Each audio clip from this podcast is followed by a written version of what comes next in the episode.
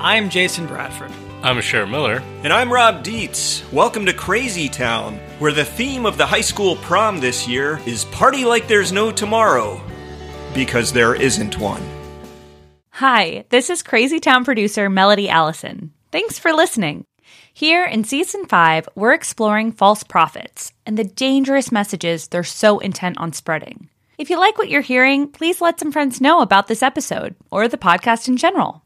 Quick warning sometimes this podcast uses swear words. Language! Now, on to the show.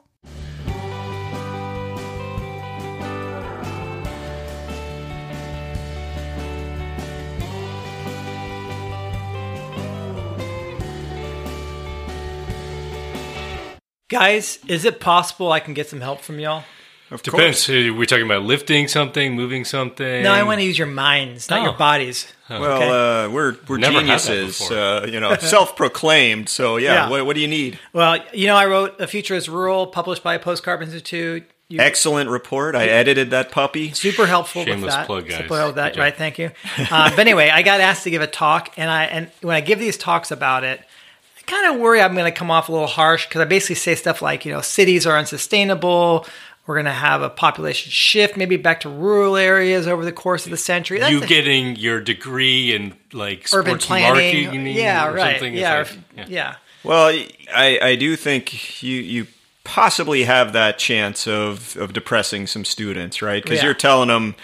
Uh, grab a pitchfork, kid. You're you're going to be shoveling uh, cow manure the rest of your life. Basically, that's what I say. That's the that's the takeaway message. Well, that I could see that being a little depressing. So you're you're looking for help from us on this. Right. Well, I can give you some help right off the bat because uh, I'm not going to tell you how to give the talk or how to be less depressing. I'm just going to tell you that you're not anywhere close to depressing. Really? Yeah. So uh, I got a. to. Jason's never had that before. Anyone you. say This that is to him nice. before? Okay. Yeah, you're you are like a, a shining beacon of positivity compared It just to radiates off of you. Yeah. Yeah, you're like the sunshine compared to the black hole that once visited my community to give a talk. Okay. You're talking about uh, Coho in Corvallis? Yeah, so this was when I lived at the uh, co-housing eco village, and we had just been formed, right? So this is like ten years ago or more. Sure.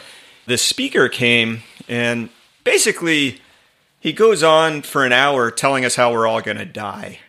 Uh, you know, climate change is in an irreversible feedback loop, and everything's going to be gone. Now, see, this is this is kind of nuts because the the eco village is is a bunch of sustainability minded people. Yeah, people they're aware of our problems. community people trying to figure out like how do we live in this world in a way with a smaller footprint Yeah. how do we build communities so Oh, that we're resilient against the you know the likely problems doing that are, all that the are right coming. things, Rob. yeah we we even had this group called resilience network the Yeah. resilience net I know. I, I, yeah unbelievable and then this guy comes in he says That's all pointless. why would you do that? We're all gonna die soon. Uh, Yeah. So, so uh, this guy, funny enough, is named Guy Guy McPherson, ah, yes. and I think Jason, you you you just don't have to worry. You just have to put your talk next to a Guy McPherson talk. yeah. And, I everything's mean, I'm not telling you you're going to die. I'm just telling you you got to grow potatoes Yeah. Well, if you want to live.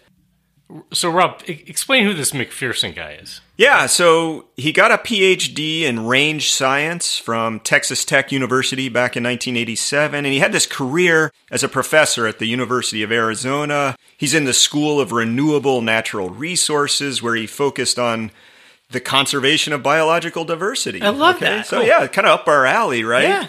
He goes to emeritus status in the year 2009, but he's written over 100 articles, 10 books. One is called Walking Away from Empire, another is called Going Dark, kind of about energy issues. And I, I don't know, the titles kind of seem up our alley as well. Uh, but then he, he starts writing this blog called Nature Bats Last, and he ended up traveling all over the place giving talks based on these writings. That's how I ended up seeing him. And then he also publishes a lot of videos on YouTube, of course, as you do. Aha, yes.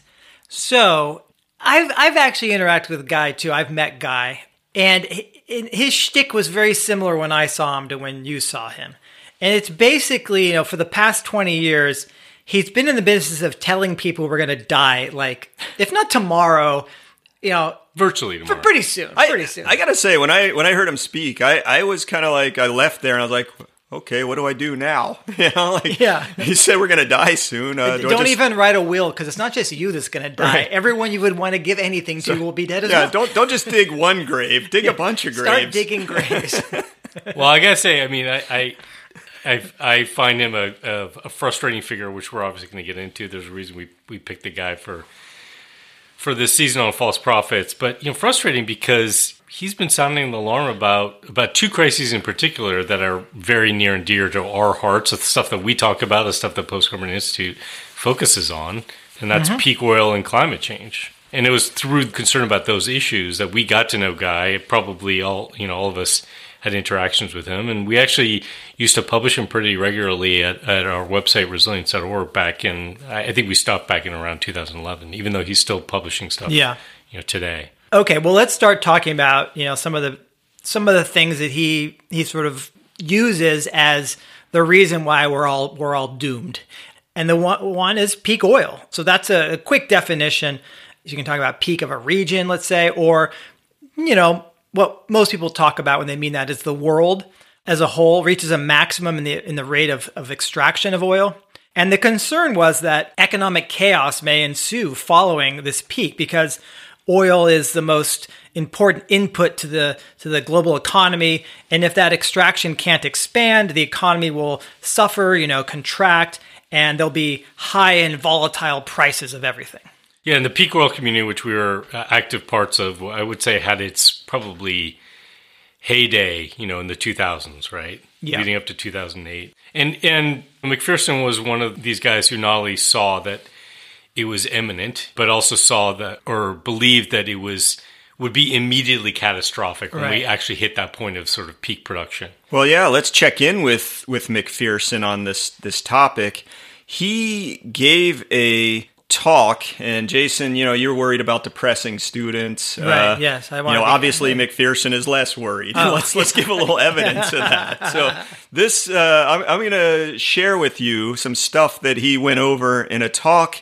It was a keynote address that he gave to public health students in a like the master's program at the University of Arizona back in 2007. Mm-hmm. Okay, So yeah, I'm just trying to imagine this group of people crowding into this like Yeah. uh, this hall college auditorium you know whatever, yeah. they're all masters public health or Yeah. they want to heal people or and- do-gooders Yeah. yeah Yeah. my wife has a has a master's in public health Right. you know she's wonderful So here he is in 2007. He warned of the collapse of the U.S. economy within a decade. I bet you. I, I gotta say, he, for about a year, a couple of years there, was people were like, Dude, "This dude was right." Yeah. because Yeah. right at the end of 2007 into 2008, we actually skyrocketing oil prices financial meltdown Yeah. yeah, yeah, that's what I was thinking. Maybe, maybe Prescient this, he's a soothsayer. Yeah. Yeah. But then, with that economic collapse, he predicted unemployment approaching 100 percent. no jobs That's only because he couldn't go as high as 200 percent. And, 100 percent. Yeah, one hundred percent total unemployment Uh-huh. and inflation running at one thousand percent per year. okay Cool. Then he said this. He said by 2012, the world's cities will experience permanent blackouts, starting a transition first to a new dark age, and then over time to a new stone age. okay i in 2012 i sat in that movie theater 2012. to see the movie 2012 Oh yeah, yeah Yeah, about the. Uh, that was a documentary about what. what well, that's the problem. Guy What Guy McPherson, McPherson was he talking thought about. it was a documentary and then just Oh. reported what happened in the film. yeah.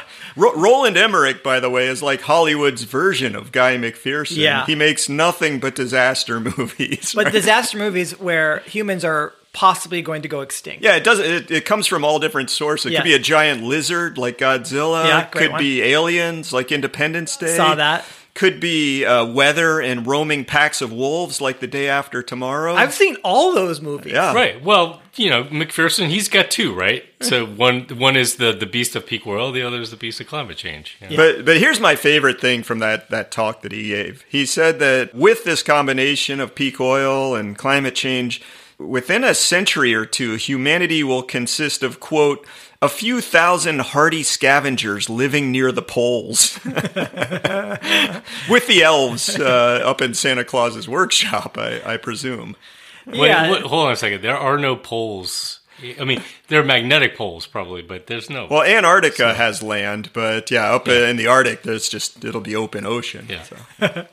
Okay, so the the general term for what his point of view is what's called near term extinction. And often it's you know you might add the word climate because of climate so near term climate extinction. But really it could be for you know various reasons of, of catastrophes of resources and and and environmental breakdown. So he's he's warning about both about these resource issues with peak oil climate risks and you know he really went into overdrive on the climate side of things when when the peak oil narrative didn't quite play out He could do that even with oil depleting. He Yeah. could go into overdrive. Well, there was yeah, there was still plenty of oil. We had fracking and stuff, so you could overdrive. Nice. Uh, yeah. So he's a le- you know a leading voice of the near term extinction movement, so to speak. And a lot of this is about the runaway feedback loops in the climate system, sudden collapse of industrial activity, like nuclear power plants going haywire and blowing up everywhere. It, it would lead to humanity going extinct in very short order. Well, and if you really want the synopsis, I, I shudder to call it that, but he, he started publishing a, an untitled blog post that's all about this near term extinction. It's available on his Nature Bats Last blog.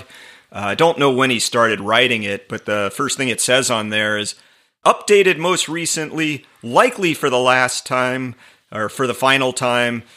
To August 2016. I assume he thought he would be extinct By uh, by 2017 and wouldn't be able to update it, but uh, I don't know. Yeah. I, I copied that blog over to Microsoft Word. Okay. And just so I could see how many words it was, it was 94 pages long and more than 32,000 words. So is, this was just a running thing that he was adding to over time. Yeah, I kept updating it with with uh, sentence after sentence, paragraph after paragraph, citing and Even linking- page by page. page by page, uh, multiple page by yeah, whatever. Uh, just journal chapter articles, chapter by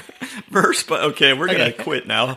Uh, opinion pieces, news stories, other blog posts, all in service of that main point that climate Armageddon is upon us and humanity is on the precipice of extinction. And uh, look, there are there are a lot of people who've come to be convinced by his arguments, and there's probably a, s- you know, when you think about near term extinction, right? There's probably a spectrum of beliefs out there. We're going to get into some of, of of Guy McPherson's specific predictions later, mm-hmm. Oh, we're gonna get into them really shortly. but you know, we don't have much wait. time. We got to get on this. there i would say look when you look at the ecosystem of people that are concerned about the climate crisis right you've Yeah. got on one end obviously the climate deniers and then you got people who are you know gradually maybe more and more concerned about the crisis the near term extinction people are basically at the furthest end Yeah. in terms of what they anticipate is going to happen and you know i think one of the key things here is basically an argument that there's nothing we could do effectively. So people who've come to this conclusion, whether they've been convinced by Guy McPherson or otherwise, there have been support groups, I guess, that have been formed or kind of communities of people who are, are sharing this perception with one another. Facebook has a, a near term extinction support group, which has several thousand members in mm-hmm. it. yeah, the um, motto is "Dig my grave and I'll dig yours." Does that work? I don't know. Uh, I mean, if you do it ahead of time. I mean, if you do it ahead of time. Well, look, you, you mentioned his predictions, and I'm not waiting around. We, we got to jump. Yeah, on we gotta do this fast. We got to have some fun. well, because we're going to run out of time. yeah, know, no, no, okay, we don't. yeah. Have, yeah, we got to We hurry don't up. have time. I, I call this the happy fun list. Okay, I'm gonna I'm gonna go two of these, uh, Jason. And why don't you read Yeah. two of these and Asher? You you got the next two. So And this Okay. is just a this is just a Oh, snapshot. just It's tiny, tiny Yeah, sample. smat. It's like a Yeah. poo-poo platter of them, right? so, and we're going to go chronologically here. So, in 2007, McPherson predicted the USA's trucking industry would collapse by 2012 due to peak oil, quickly followed by the interstate highway system. How'd you get here today, Rob? Uh, I I flew in my flying car. Yeah, no, the highway wasn't there anymore. So how was I going to do it? Uh, in 2008, he predicted the end of civilization by 2018 due to peak oil. If you're alive in a decade, it will be because you've figured out how to forage locally. It sounds a lot like what I talk about sometimes, but I don't say it like that. I just say over time, slowly, we may have to adapt to more local. and it's not just foraging. no, right? not just foraging. I was out yeah. trying to get acorns from under your tree here Yeah. when I got here. Yeah. Okay. In 2012, my favorite year because the movie was awesome, he predicted that global warming will kill much of humanity by 2020. Hmm. And in 2016, he predicted that humanity and most life forms will be extinct due to global warming by mid 2026. Now I love it. It's like mid. He's getting exact. Yeah, but see now May it's, thirteenth. it's kind of uh I mean, given his track record, we better be scared for 2026 because he just nails it every time. okay. I feel like I'm a total asshole for making fun of this dude. But then again, you you read some of these things and they're just really breathtaking. Like this one. Okay, keep keep going. In 2017, he predicted that global temperatures would be 6 degrees Celsius above baseline in mid 2018. Oh my god. So we're talking about like at the most 18 months. Right. 6 degrees C above baseline. We're about 1 degree Yeah. right now. 1.2 maybe. Yeah. Okay. And that the Earth would have no atmosphere by 2050. So we, you know, time will tell on that Right. one. Even Venus has an atmosphere, right? I mean, Well, we'll have no atmosphere. I don't understand how that works Yeah, I- I don't exactly. know either. but, yeah. And then June 2018, he implied that industrial civilization was about to collapse in September 2018. So it's Yeah. like not only is he getting more and more exact, but the timeline Right. between his point of prediction and and the thing he's predicting, they're shrinking. Yeah, they're shrinking. So industrial civilization was about to collapse in three months, followed by a degree C immediate additional temperature jump to, due to the end of the aerosol production, which actually Yeah. might I don't know if it would be a full one degree. It- I think it- it, was a half a half a degree, degree yeah. when when we shut down all the planes for September 11th. So Right. maybe he's not wrong about that one. Yeah. Um, and anyways, that would rapidly somehow end all complex multicellular organisms on Earth. I mean the uh, yeah, the deep sea organisms I think would take a while to Not according to him. Okay. Okay. well, and he's still doing this, right? It's not like only 2007 to 2018. We just found a video of him being interviewed by uh an outfit called Biz News TV. And, With the Z, of course. yeah, of Yeah. course. It's a pretty bizarre interview. but they spelled the news with an S, so it's Oh, it's good a for them. it's a combo. yeah. Okay. But so the, the interviewer says to McPherson, in 2012, you predicted the likely extinction of humanity by 2030. In 2018, you adjusted it and said that it would be by 2026. He's, he's making it sooner. Mm-hmm. And it's highly unlikely that humans will still be on planet Earth. And of course, uh, McPherson's obvious response to that is, well, I, I published two papers and they were peer reviewed. So, uh, and I had co authors. So, with the peer review and the co authors, you know that's a conservative estimate. Oh, so it could happen Yeah. sooner than three Yeah. years Yeah. from now. I, Okay. This was an astonishing interview. It was a little bit painful. I didn't watch everything because it's a little long, but I watched snippets, and it's hard to watch. But there, there was a favorite part of mine. It's symbol. It's in this six section because he tries to he tries to explain to the to the poor reporter. It is bizarre, bizarre interview. Yeah, her, her facial Is she a poor reporter? I feel sorry for her having to do this. I don't know. She was like, I, I was kind of laughing because she was like trying to, I, I I don't know, like her mind was kind of exploding in a way. Like, what, yeah, I don't know. what is I haven't this guy seen her other talking about? interviews, but this Yeah. was weird. Okay. Anyway, he's he basically tries to explain to her like, let me tell you the story about the San Benedicto rock wren. And the, the basically the story is that there's this wren, this rock wren. It's a subspecies of rock wren, beautiful birds. That uh, I've seen them in like this desert Southwest, but this is in Mexico and this island off the coast of Mexico, a few hundred miles off the coast of Mexico in the Pacific Ocean, and it's volcanic, and the whole thing explodes, and there's like covered by feet of ash, and the the little birdie goes extinct pretty quickly, probably. And he basically says, you know, that that the rock wren can fly, but we can't fly. And it would be basically hubris to imagine that we could survive where this wren could not. Right. He actually said the wren's better adapted Yes. than, than than we are as humans. I, I'm just like, how do you make this like little tiny population of this tiny island that it freaking explodes Well, and make an analogy to like eight Because billion people spread around the planet? I it, was just, what it is has wings, Jason. Wing. You're a biologist. You should get this. We do not have wings, and we don't have the peer review that McPherson has. so uh, maybe we just need to shut up. We and just need watch eight, some more eight videos. billion cans of, of Red Bull because then we will have wings. Oh yes, way to way to bring in one of our non-sponsors. That's one of our sponsors for today's We- podcast. You wish. They were so clamoring to sponsor the podcast They- about Guy McPherson. They Oh. didn't because We're he beating said, off all the sponsors. No, They- he said we don't have wings. They're never going to sponsor him. That's true. Okay, so here we are, I guess, mocking this guy. We're for pretty these- much. I mean, we kind of laid these- into him pretty hard. we try to be these nicer to our guests, but, But- this one we're not. He- he's not a guest. okay, sorry. our targets are. I don't know. Do We couldn't get here. The highway doesn't work. Try to be so- nicer to our punching bags. Is that what you're trying to say? Look, we're going to get into why why it's important to even talk about Guy McPherson. This is not just like uh, punching down on an easy target. No. Although he makes it kind of easy on himself, I got to be honest.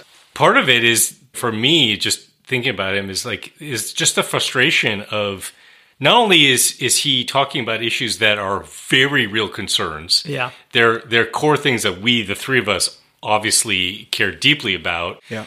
Post Carbon Institute, the organization with which we're all involved, obviously is is really dedicated to to trying to address. So real issues. Not only is he like talking about these in a way that's highly problematic, right?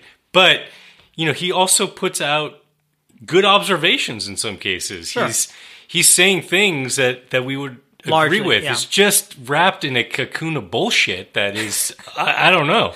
But so like an example, right? He you know, he's talked about the moment that Ronald Reagan basically pulled the solar panels off of the White House, which Right. is obviously a very symbolic, emblematic moment, Yeah. right? Of What a jackass! At, right? at a time when we could have had real progress too. You Yeah. know, this is a right at like 1980 yeah.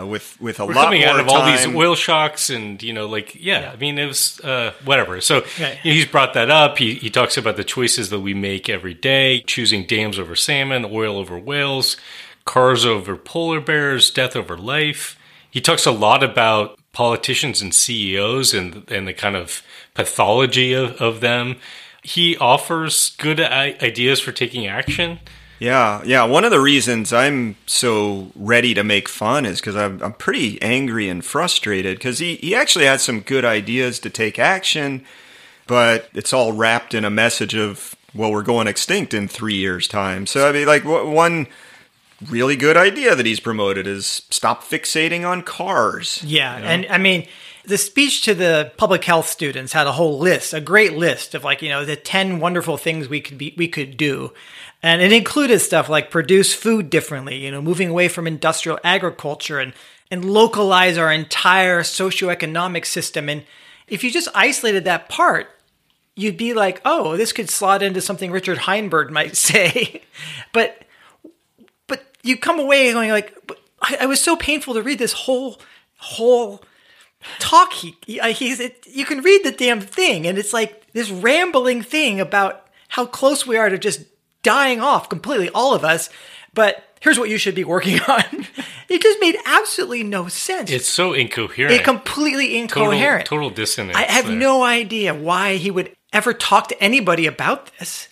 And if you're going to say all this, why why take any action? I don't know, man. But uh, whatever it is we're going to do, we better do it quick.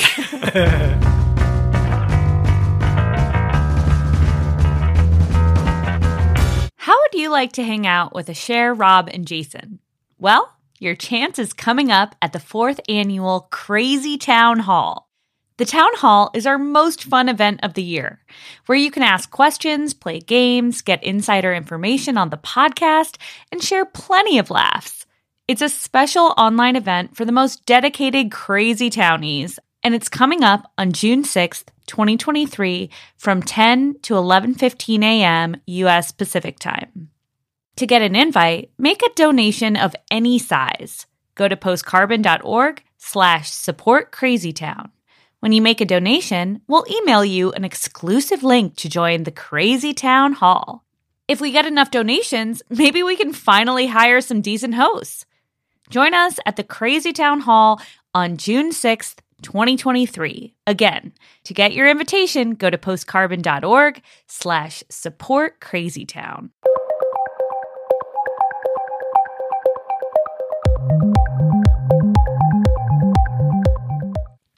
Okay, let's get into what species Guy McPherson is. It's pretty straightforward. The taxonomy is absolutely clear. You know, there's a whole section of the taxonomy that keys out to if you're trying to really hold the system together, you're really working hard. You know, these are the double downers and all these he's, people. he's that- probably not going to land in that part of the, No. the taxonomy. So then you go to the other side of the taxonomy, and it, it basically, if you've kind of given up or you're trying to blow it up or whatever. And so the couplet here is fatalistic about near term human extinction, so tries to have fun, and that's the species hospice hedonist, or the Latin is Homo hospitatum hedonistico. Wow, good pronunciation that time. I'm Thank you. impressed. Basically, his his message of this species to all other in the genus Homo is not a happy one. The end is very near, and we are helpless to do anything about it.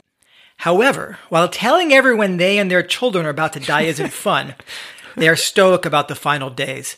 Find joy in the moment and truly appreciate the little time we have left with our loved ones. Maybe even party hard. Wow. And and and this is actually an amazing quote I found because when you read his speeches, it, it is this really bizarre combination of sort of philosophizing about the end, explaining to you why it's the end, but then also a lot of this sort of philosophy about how how this creates meaning and we should find joy and this we can do all these wonderful things together. So here's an amazing quote.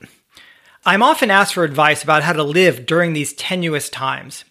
In response, I recommend living fully. I recommend living with intention. I recommend living urgently with death in mind. I recommend the pursuit of excellence. I recommend the pursuit of love. In light of the short time remaining in your life and my own, I recommend all of the above, louder than before, more fully than you can imagine, to the limits of this restrictive culture and beyond. Live like you are dying. The day draws near.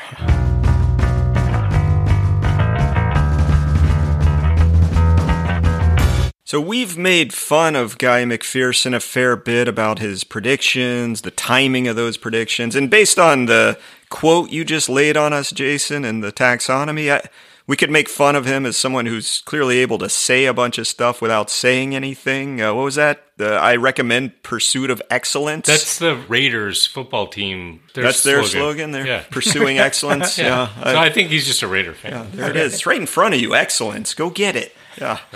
Uh, but there's a lot more to critique here. It's it's actually the substance and the basis that he's basing all these predictions on. a lot of people have looked into his work. Multiple Earth scientists have scoured through McPherson's analysis and they've found major issues with the sources that he uses, you know, relying on a lot of sort of gray literature and soft sources and the way he uses data, cherry picks, and also his interpretation of feedback loops. So, one of these uh, folks that's looked at his work is a hydrogeologist named Scott Johnson, and he points out the danger in McPherson's approach where you know McPherson he kind of claims to just be passing along scientific data. You know, it's like Right. I I'm just looking at the data. I'm looking at the science. I have the guts to tell you the truth. Yeah, that kind of thing. yeah, and it it makes it seem like all of his predictions have this weight of science behind them when in fact it's based largely on unscientific sources. Yeah. He often cites blog posts, news articles, and when when he does cite peer-reviewed journal articles, he picks pieces out of it, often misinterprets it and and gets conclusions that are actually from news stories that were written about that journal article. Hmm. Yeah. So Scott Johnson summarizes the problem with, with McPherson in, in this, this quote very well. In many ways, McPherson is a photo negative of the self proclaimed climate skeptics who reject the conclusions of climate science. He may be advocating the opposite conclusion, but he argues his case in the same way. The skeptics often quote snippets of science that, on full examination, doesn't actually support their claims. And this is McPherson's modus operandi. Okay, so if we say, look at this guy, the substance of his arguments are not grounded in solid scientific foundations or whatever. He's clearly been off prediction. His predictions are completely way off. Then why are we bothering talking about this guy? yeah.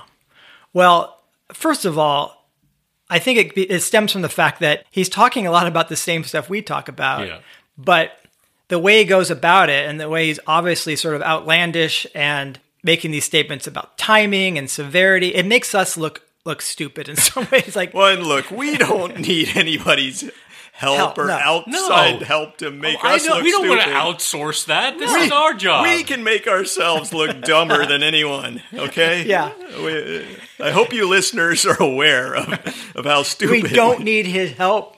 Okay, well, thank you, Rob. Thank you for clarifying. Well, so are we just being honest? A part of our thing here is like that. There's a there's a real reaction and a frustration that we have Yes. because this is like, you know, this is hit, hits close to home Right. with a lot of the issues that we are concerned about and talk about. Yeah, Right, you so talk it's about like a- you said, Asher. Like he makes observations that we would agree with, and then then, then he predicts we're all going to die tomorrow. Right, Right. after that, you know, it's like uh, no. Yeah. So there's been a history of backlash from folks that maybe don't want to hear these stories, don't want to hear these ideas, don't want to hear these critiques. And these, these backlash sort of empower denialists, right? Empower the, the status quo. I mean, the famous one, of course, was the Ehrlich Simon bet, right? Paul Ehrlich of Stanford University, Julian Simon, sort of a business guy popularizing the idea that there are no limits. We've talked to him when we, we've been past episodes. Yeah, like Ehrlich's talking about there are limits based on population, based on consumption, ecology, and Yep. then Simon's saying no, there are no limits. Right. The human mind will solve all problems, Yes. and the more the merrier. and there's tr- trillions of years of growth in front of us. Right. Just absurd, absurd stuff.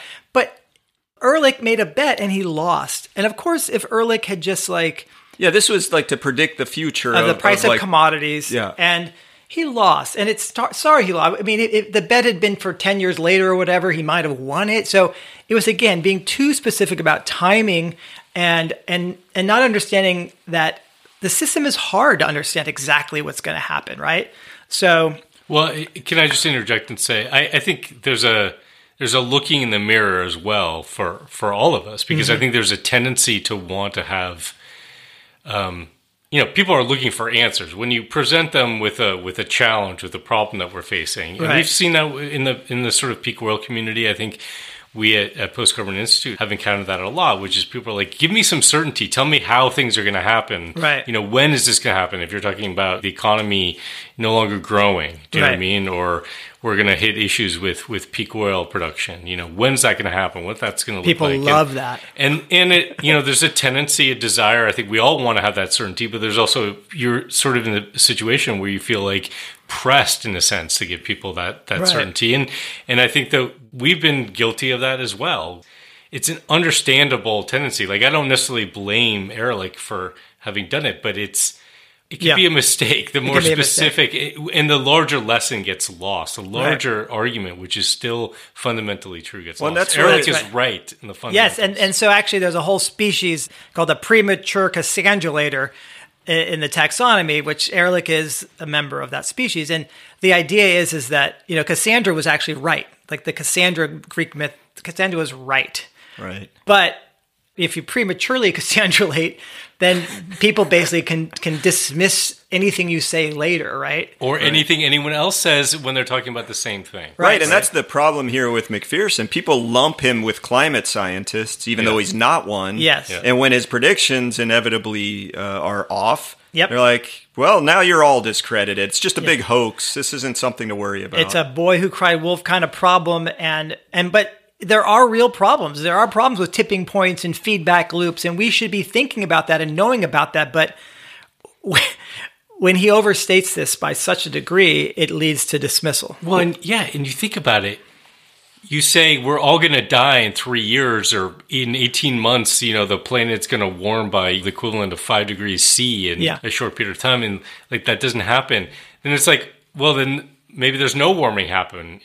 Or if we're not all going to go extinct, that means no one's going to die. I mean, we're obviously facing a situation where there's going to be a huge number of human and more than human lives lost as a result of climate change, right? right right. Well, and let's look at another side of that. Like, if you're somebody who happens upon McPherson's work and others like him, you can get into this place of disempowerment Right. where, you know, you kind of end up saying, oh, I have no agency. There's no point taking action. You, you get to this fatalist state. And there was a recent article in the Washington Post that talked about this 26 year old engineer who became a climate doomer from reading that kind of stuff and watching YouTube videos.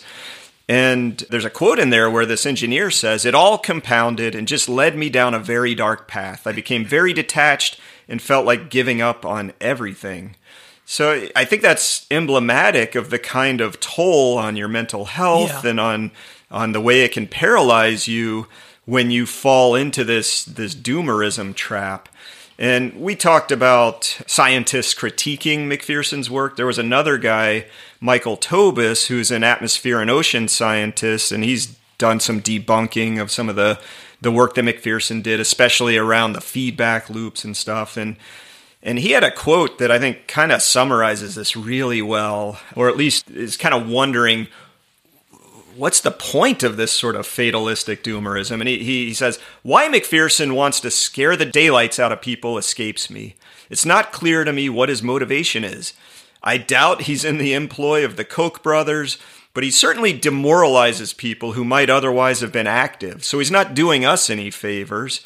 He may have more cultural affinity with environmentalists than with oil oligarchs, but he's doing them a lot more good than he's doing us. Yeah. Actually, I think this, you know, Mc- McPherson's obviously a, a- an extreme case, but there's a debate within the climate community uh, really around this issue, which is, you know, everyone's alarmed, right? But I would say some that are really anticipating the worst outcomes, even if they're not predicting, you know, near term extinction Right. of humans. but by the end of the century or whatever, yeah. you know, just uh, really, really significant risks, and maybe they're taking some of the RCP models, you know, the the the more sort of dire climate models to heart, and and and saying that that's wh- what our future is going to be.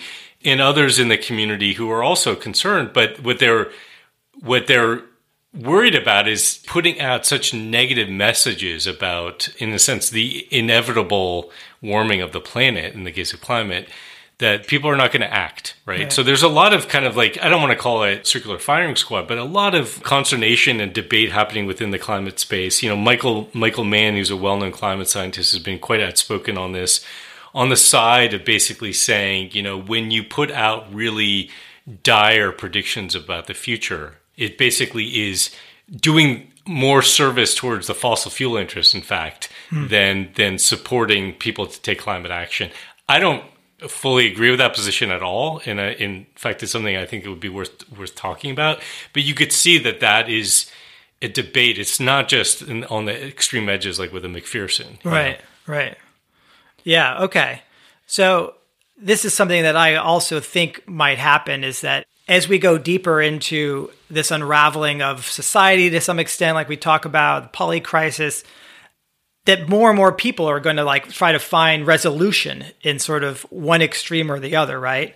And this is a challenge of of of where we are right now, where we sit, is holding kind of this dissonance, like of not being sure and understanding the nuance and the uncertainty and and accepting that we do have some agency that what we're trying to do is optimize for for better outcomes maybe not not the world that we wished we had but a world that could be worse if we don't do something right Right. so how do you maintain this sort of sense of agency and there was actually a really recent article in the New York Times by Jerome Roos, is that how you would say it? Yeah. Um, R O O S, a fellow at the London School of Economics. And he says, quote, Ours is clearly an age of upheaval. Humanity now faces a confluence of challenges unlike any other in its history. Yeah, and, and the point that he's trying to make around this upheaval is that we need a new perspective to make sense of it. We've got these rapidly shifting conditions, and we need to view it with new eyes. But instead, and this is a quote from the article, he says, instead, we're presented with two familiar but very different visions of the future a doomsday narrative, which sees apocalypse everywhere, and a progress narrative, which maintains that this is the best of all possible worlds. Both views are equally forceful in their claims and equally misleading in their analysis. The truth is that none of us can really know where things are headed. The crisis of our times has blown the future right open. And I, I, I think he's really hitting the Yes. nail on the head. We talked about this way back. I don't know if it's season one or season two, but like it's these two ends of the spectrum apocalypse versus infinite progress. Neither one is right. Yeah. I, I think this has been a theme for us, consistent theme for us, not only in uh, in almost all the seasons of the podcast that we've done, but in the larger work that that we at Post Carbon Institute do, which is trying to help people stay in that space of holding two truths simultaneously, in a sense, where in this case there is a climate reckoning that's coming, that's inevitable. There's a reckoning of industrialization and a whole bunch of other issues that, that we're facing. It's not just climate, but in the mm-hmm. case of, of McPherson, we're talking about near term climate extinction. So there is that. Even if we mobilize and did a tremendous amount of rapid mitigation and, and, and other strategies, there's there's a reckoning baked in the system. And yet, at the same time, it's not at this point runaway. It doesn't lead to us all dying in three years. There is still agency. There's a lot that we could do, whether it's a softer landing, better outcomes, whatever goals you want to put out there. But you have to hold both of those things true at the same time. And I think people tend to revert to these sort of false narrative or simple narratives because it takes them out of that dissonance, right? It takes them out of that place of like that angst of feeling like I don't I don't know what to do. I have to face this. There's something I have to do. It's just easier in a sense. Fatalism and techno optimism to me are almost the same thing. Right. Right. Right. They're the flip sides of the same coin. And it's interesting too because in that article he he he actually used a word that that we've actually adopted as well at Post Carbon Institute, which is talking about living in a liminal space. You know, the liminality, which is a term that is used to represent different things. Sometimes it's used to represent kind of like a coming of age moment. It could be uh, you're on a threshold of a change and you're not really sure what is sort of in the next room or the next step forward it's a moment of a lot of uncertainty and fear, but also a lot of possibility. Yeah. Right. Mm-hmm. And we know that this system that we built, even if we didn't have a climate crisis that was forcing us to change, has had a huge, tremendous cost on people, on, on nature, and other things. It has to change. And there's opportunity in that as well. One of the things I have to say that I'm concerned about, and one of the reasons I wanted to, to talk about McPherson is that I do think as we get deeper into the teeth of this unraveling of social environmental systems, I think we're going to see more and more people who are going to step forward offering some kind of clarity. And, and that's what McPherson's been doing. He's been offering people a clarity of basically we're all going to die and it's going to be tomorrow. Yeah. Um, other people are offering different forms of clarity, and maybe some of them are based on technology or they're based on something else, religious the singularity? singularity? Yeah. I um, i'm glad to have this clarity honestly. I given that we're all going to be dead in 2020 my my daughter wanted to go to the world cup soccer tournament which is being held in the us and mexico in 2026 well i don't, I don't have to, have to buy her tickets anymore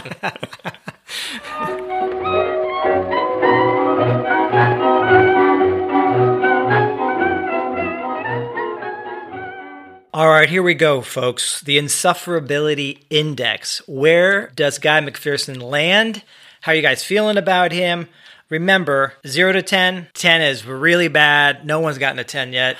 0 is awesome. No, we have no angels on the false prophet season. Surprise, surprise. All right, we're running through his their intentions, you know, from wonderful Mother Teresa type people to like evil doers, personality, quality of ideas, uh, and then you know scores bias. Yeah. Okay. Yeah. Let me let me start, but a couple notes before I actually slap some numbers on the guy. On guy. Uh, first, he's kind of a complex person. Yeah. Uh, he seems to understand that we're in this severe predicament. He understands much of what's going on, but he seems so freaking susceptible to confirmation bias. Yeah. Right? And it just backs up his outlandish timelines for human extinction. But a, a cool thing about him is that he lives in an off grid straw bale house where he practices organic gardening, he raises small animals for eggs and milk, and he works with members that, that live in his community. Is fascinating. Yeah. Yes. Yeah. So just take these things into account. All right. But I, I, okay, I say that.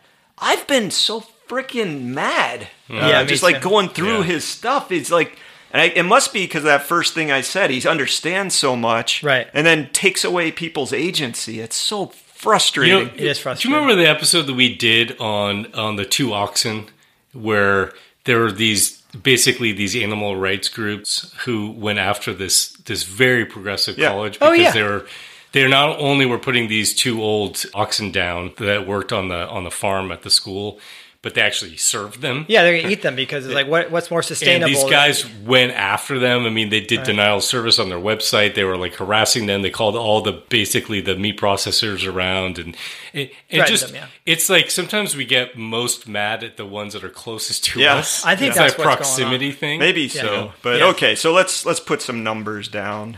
I think his intentions are, I want to say, pretty good. So I'm not going to give him a big high score there. Maybe a one or so. Personality, uh, yeah, I don't know, one to two maybe, and then quality of ideas is where I'll probably ding him the most. So I think he's getting about a five from me. I get a mid scale, yeah. even though I'm angry. I think I'm going to go a little higher. I think I'm going to give the guy a six. I think I mean this is the thing is how much of this intention is also about the power of you know being this special person who's the go-to guy for near to human extinction. Mm-hmm. I, I feel like there's a little there's so much ego there actually that it frustrates me. I'm gonna go with you know, but he's not like you're saying. I'm I go with a six as well. It's not over the top.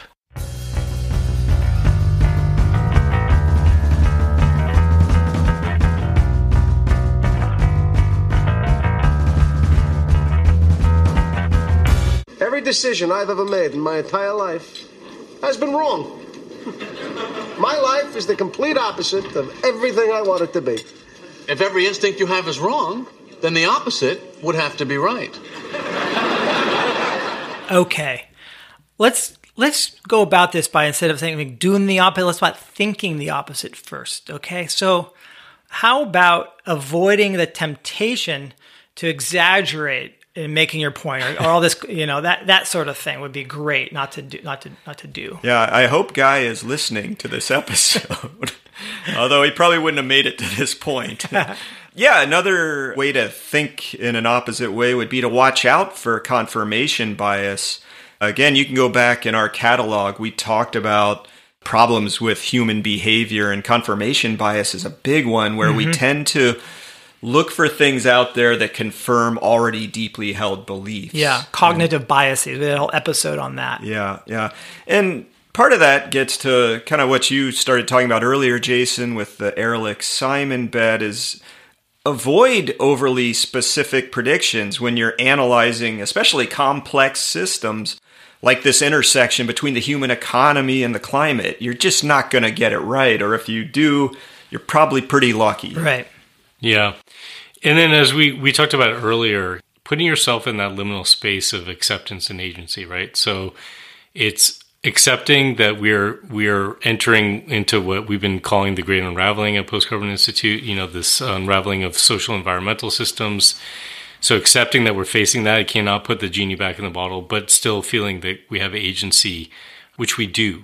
It, it's interesting that that article in the Washington Post, that young engineer says, quote, stop engaging excessively with negative climate change content online and start engaging in your community. You could be one of those voices showing their support for the solutions. Now, we talk about having responses, not solutions, because we're faced with a predicament, Yes. not a problem that we could easily solve. But but yes, I mean, I, I think it's easy to get into doom loop stuff, certainly online. So it's important to be aware and and to be cognizant of what's going on out there to understand the science of what we face in the case of climate and other things, but avoid falling into the the trap of just scrolling all day long, reading bad news, and get out there and connect with people. And part of what I think helps people stay in a place of acceptance and agency is doing it with other people, so not feeling alone with that. I think it's a really, really key thing and very important for for kind of emotional well being as well.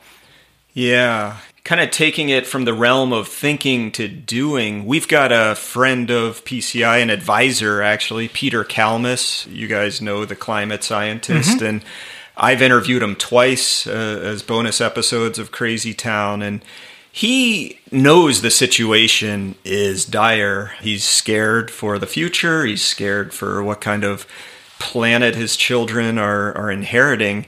But he also knows that extinction is not tomorrow. And so he's out there taking action, taking real courageous action. He's remember he chained himself up to the JP Morgan in, in Los Angeles to protest how much money they're investing into the fossil fuel industry.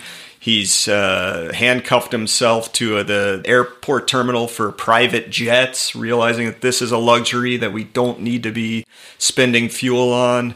And so he he's out there trying to make a difference, trying to raise awareness, but doing so not by fear mongering, but by protesting that which we, we can't continue to do.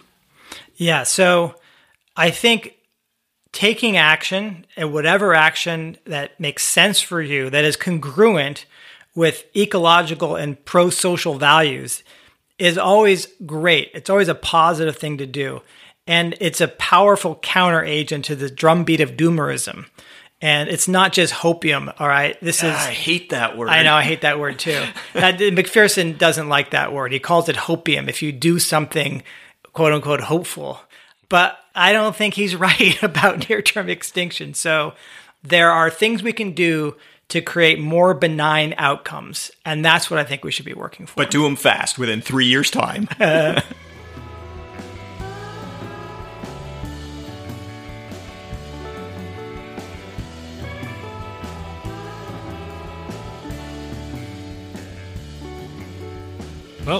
thanks for listening. If you made it this far, then maybe you actually like the show. Yeah, and maybe you even consider yourself a real inhabitant of Crazy Town. Someone like us, who we affectionately call a Crazy Townie. If that's the case, then there's one very simple thing you can do to help us out. Share the podcast or even just this episode. Yeah, text three people you know who you think would get a kick out of hearing from us bozos. Or if you want to go way old school, then tell them about the podcast face to face. Please, for the love of God, if enough people listen to this podcast, maybe one day we can all escape from Crazy Town. We're just asking for three people, a little bit of sharing. We can do this.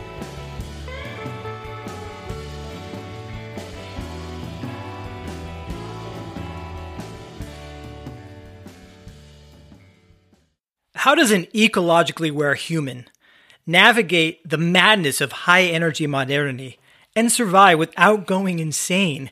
How do you manage painful compromises without provoking crippling anxiety? Well, I'll tell you what I do. I medicate with an enabling dose of, oh, fuck it. Just the other day, I had to run into a Costco to fetch a case of diapers for a relative I was visiting. As I approached the store, a paralyzing tension struck. So I took out my bottle of fast fuck, inserted it into my nostril, and released the mist.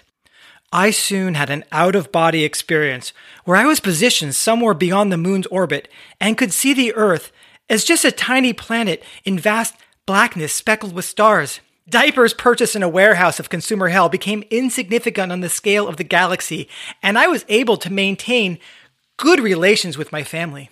Fast fuck is great for a quick fix, but I understand long fuck has been helpful for you, Rob. Yeah, I got invited to be the best man at a destination wedding in Bali. So how how was I going to handle not only the knowledge of my flight, but that of the 120 other guests in our extravagant party on the other side of the planet?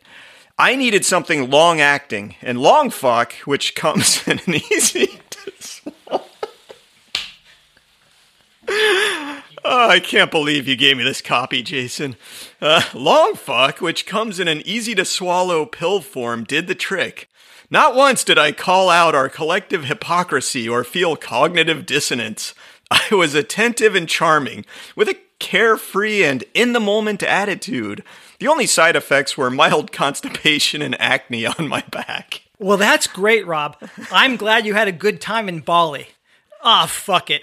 Available in fast and long fuck forms, giving you cosmic perspective and equanimity to live in Crazy Town. Crazy town, da da da da da da da, crazy town.